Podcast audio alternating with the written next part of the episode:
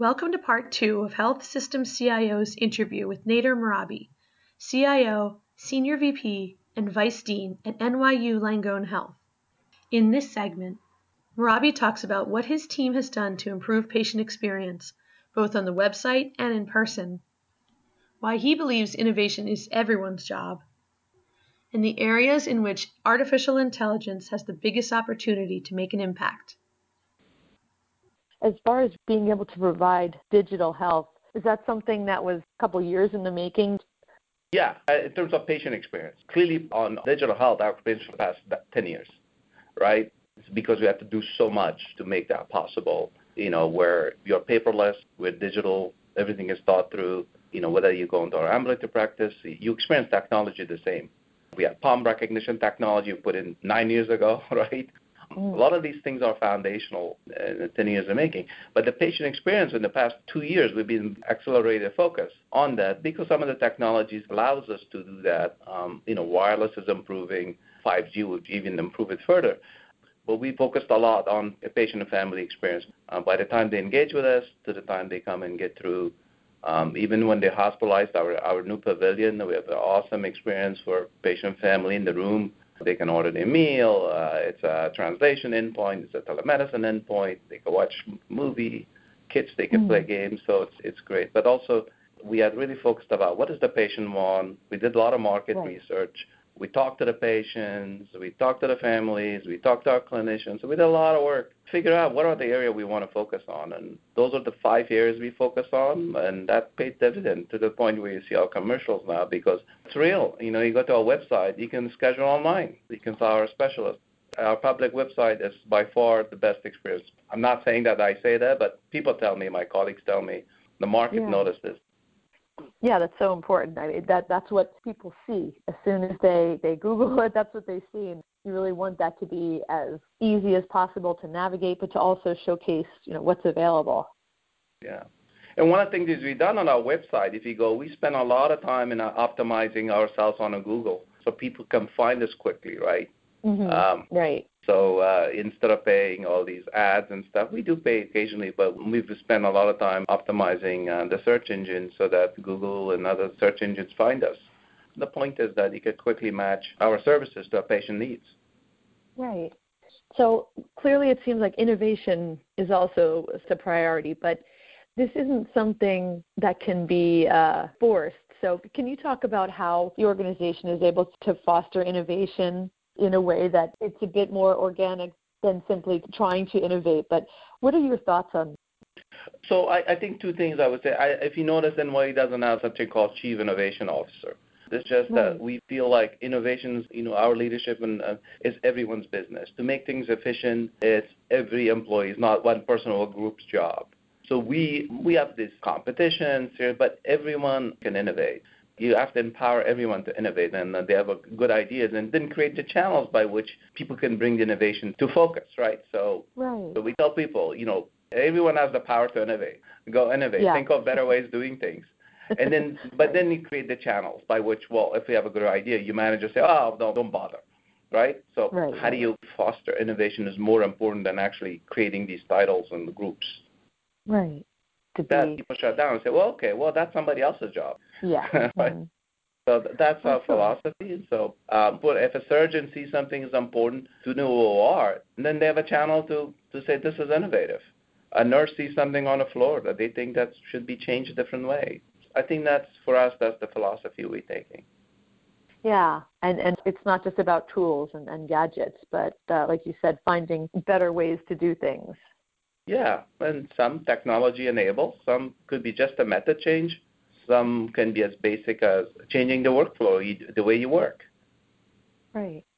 So looking ahead the next year and, and beyond, what would you say are, are really some of the, the key areas of focus?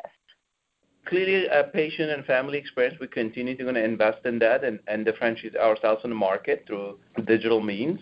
We really want patients to think of us one click away on their phone. We try to also market to younger generation as well as um, older, and so we want to cover all ages uh, where people think for their care, we one click away on their phone. Right. That's why we're pushing our apps. We really focus on also improve our clinician experience, so we're doing a lot of work about how clinicians can be more productive and not see the burden of E H R. Uh, so right. They're doing a lot of work there. There's a lot of things that has to get done, both operationally through technology, of course, voice and other technologies, trying to think about what exam room of future would look like.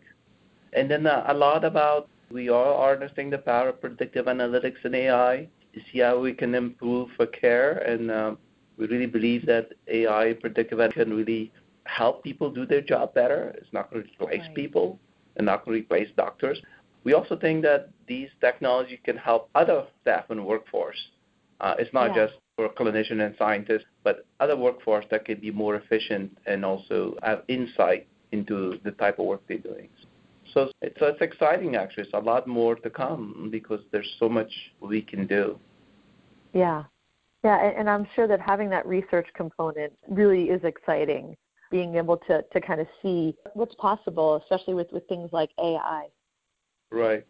Yeah, and we have a group here, A I group here, that as an academic bent, also a what we call um, more of an operational bent. So we do not just research things, but we also implement. We have a bunch of models actually running in real time in a protecting different things to make heart failure, mortality, um, or just simple mundane things that people, you know, have their insight about what's going yeah. on.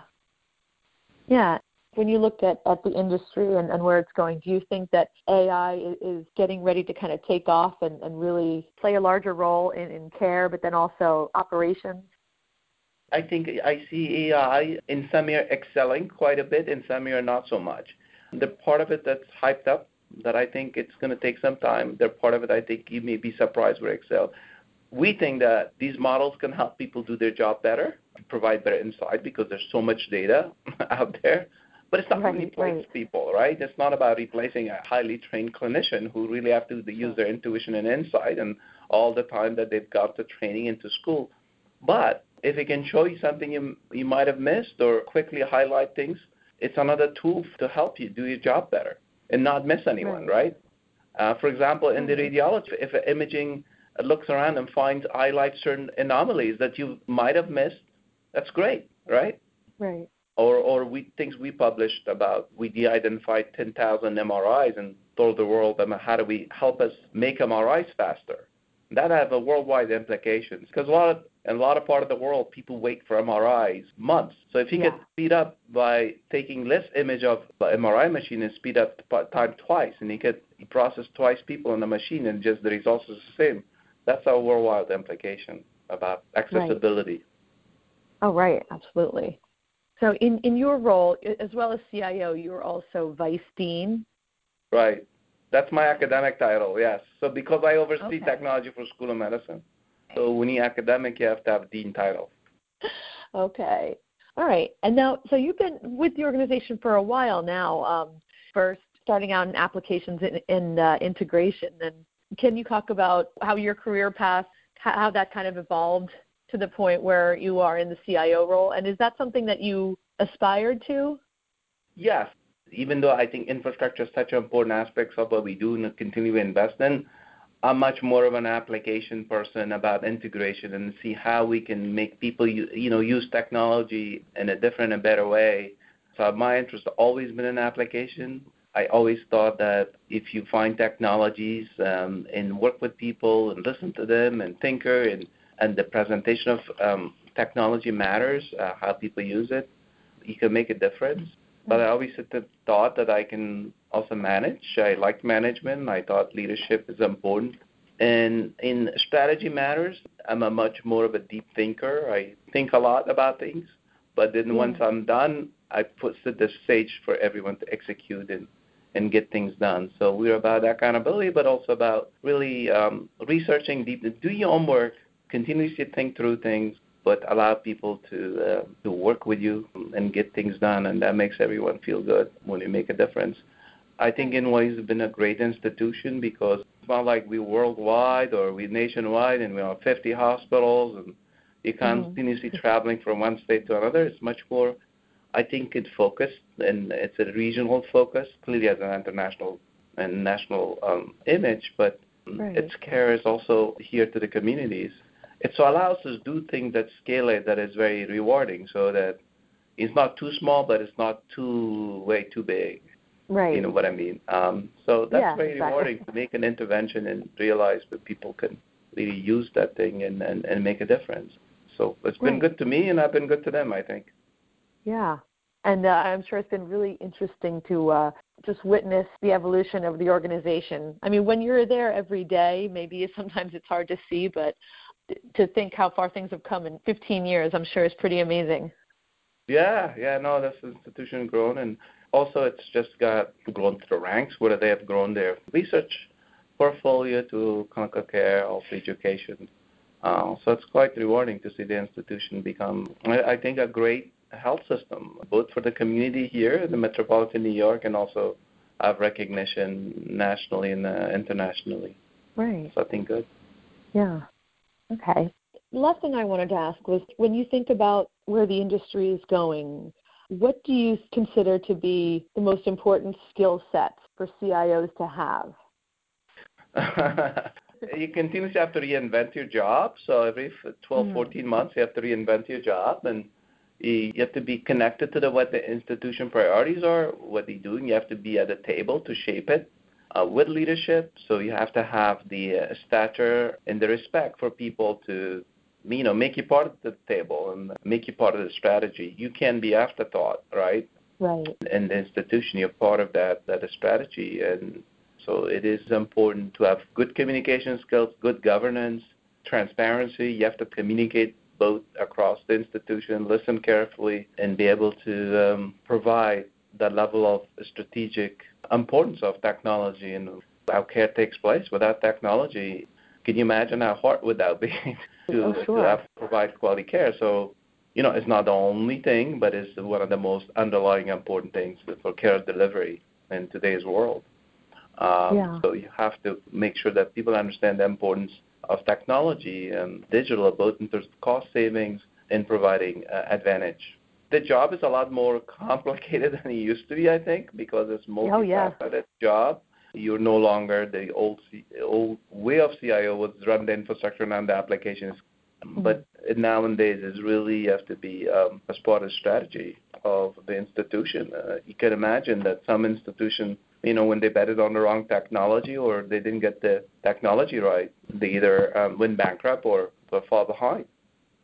Right, right. And and it's interesting that there's more of an emphasis now on, on being able to communicate, whether it's to members of the board or maybe your own team, but just, as you said, really communicating and conveying that, that importance of technology. Yeah, and the other thing is, I mean, you also have to manage costs.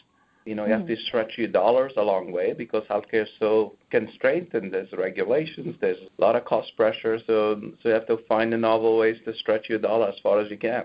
So you have to be a good bargainer, you know, to bargain for your money. I mean, it's true. Oh, I mean, absolutely. I always tell people if we could save fifty cents to a dollar, that could be used for something else and for patient care. Yeah, very interesting. It's it's really going in such a fascinating direction, I think. Yeah. All right. I think that about covers it. This has been really interesting. I'm glad we were able to, to kind of get to a lot of what you and your team are doing. So thank you so much for taking right, this thank time. You. Nice chatting with sure. you. Yeah, you too. Thank you for listening to this podcast from health system c i o dot com. To hear other podcasts, visit our website or subscribe to our account in iTunes at health system c i o dot com backslash podcast.